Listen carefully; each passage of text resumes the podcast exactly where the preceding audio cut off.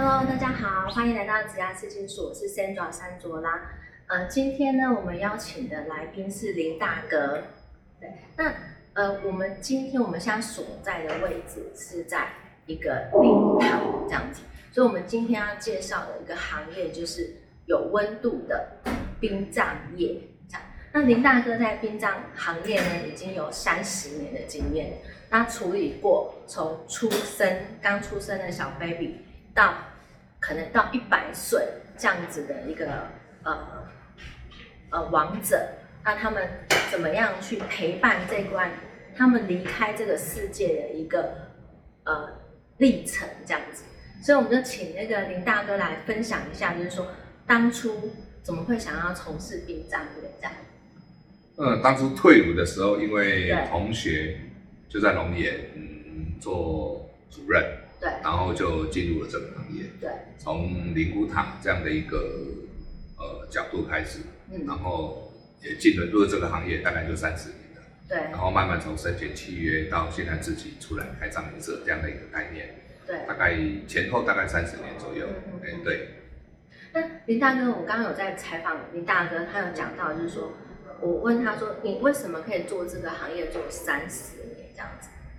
呃，基本上我觉得它是一个呃理念跟一个呃概念，就是呃在这个过程当中，你可以协助到每一个家庭、每一个家属来完成他身后事这个阶段。那重点是你可以去陪伴每一个家属，在这个过程当中，那我觉得这是一个呃，觉得会有一个成就感。嗯。那也是因为这样的一个使命感来从事这个行业，才能够做那么久。对，真的。好，那各位你们知道吗？就当一个人的离开，离开这个世界，他需要多少个人陪伴他走过这个历程？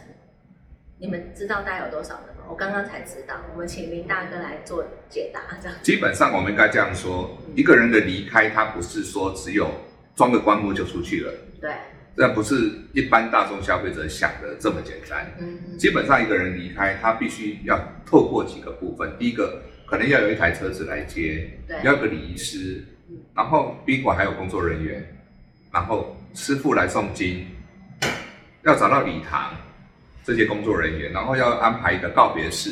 那举凡于诵经的这些祭品呃准备，这些祭品的阿上，好，再来就是我们可能要去安排花店插花的、买花的，然后来布置花山的，对，然后再来就是乐队。司仪、礼生、抬棺材的、送棺材的、订棺材的，那基本上会超过三十个人次，对，所以往往会觉得说可能会比家属的人数还多。嗯，对，所以其实这个整个流程是需要很多的不同的行业的人来参与，才陪伴这个人离开这个世界这样子。嗯嗯嗯，对对。那因为林大哥他从事这个行有三十年了嘛，那他也见证这个殡葬业从以前。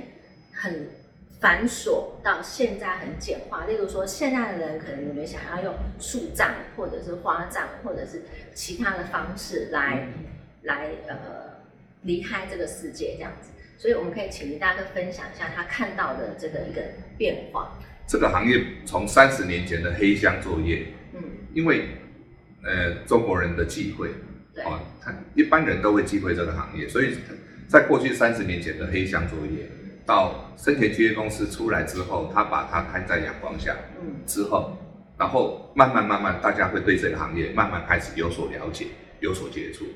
到后期也慢慢开始，整个政府在做一些推广环保账啊、联电啊，然后这些减账的这样的一个策策略之下，甚至有一些名人呐、知名人士，他们都希望说用简单的啊，不做告别式啦，不做仪式啦，那直接花账出账。所以在这个行业里面，慢慢开始会变成怎么样？就是变成公开以外，它慢慢开始变成精简。那现在的人就是慢慢开始会变成简单隆重为主要的依据来做这个行业。嗯嗯。好，然后我们通常都不晓得我们哪一天会离开这个世界嘛，对不对？所以我就请教林大哥，他有没有处理过？就是有人他是自己决定他用什么样的方式来离开这个世界的这样。基本上有提到，就是说啊，可能有没有什么比较深刻印象的？对。那我觉得比较深刻印象的就是可能呃有一些案例就是可能他自己，他因为他自己想要为他自己来安排，那直接来找我来规划这个领域的。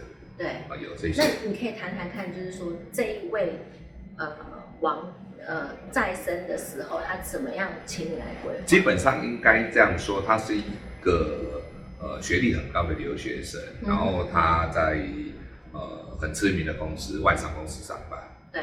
那他因为到后期他得了癌症，嗯哼，所以说他在医院里面他很坚持很坚强，他坚持他要活着，嗯哼，但是到后期真的是没办法。对啊，他当他快要离开的时候，或是他他末期的时候，他有想过他要怎么来安排他的生活事，因为他平常呃接触的朋友很多，嗯，然后跟他在一起的朋友很多，因为他本身又是一个很乐观的人，嗯，所以他不希望在他的告别式的典礼当中是很悲伤的这样的概念，嗯，他是希望说有很多朋友来跟他来一起来分享他的呃这个这一生的过程当中的精彩。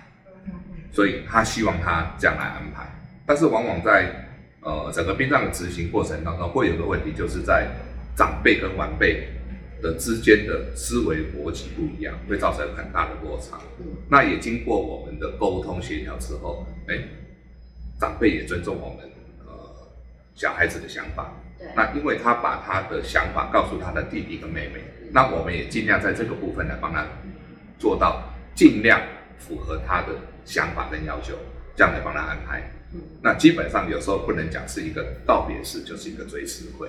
那每个人每个人他都有他理想跟他想法，想要怎么做。就像我们子女有时候会想要帮父母怎么样来呈现他的最后的一场告别式，或是毕业典礼。对对对，所以各位你们有想过，就是说，哎，你们当你们要离开这个世界的时候，你们会用什么样的方式来离开这个世界？这样子。其实这个我觉得好像也是需要思考一下的。嗯，对。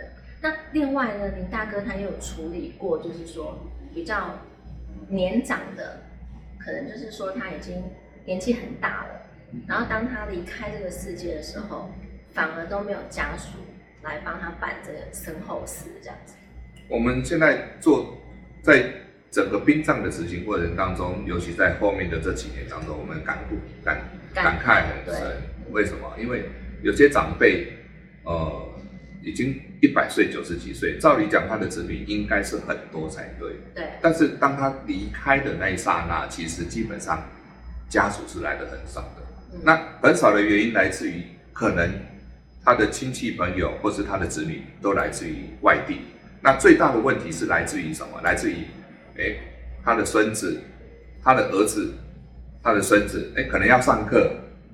可能太小，可能有种种因素不能来，所以基本上家长就允许他不来。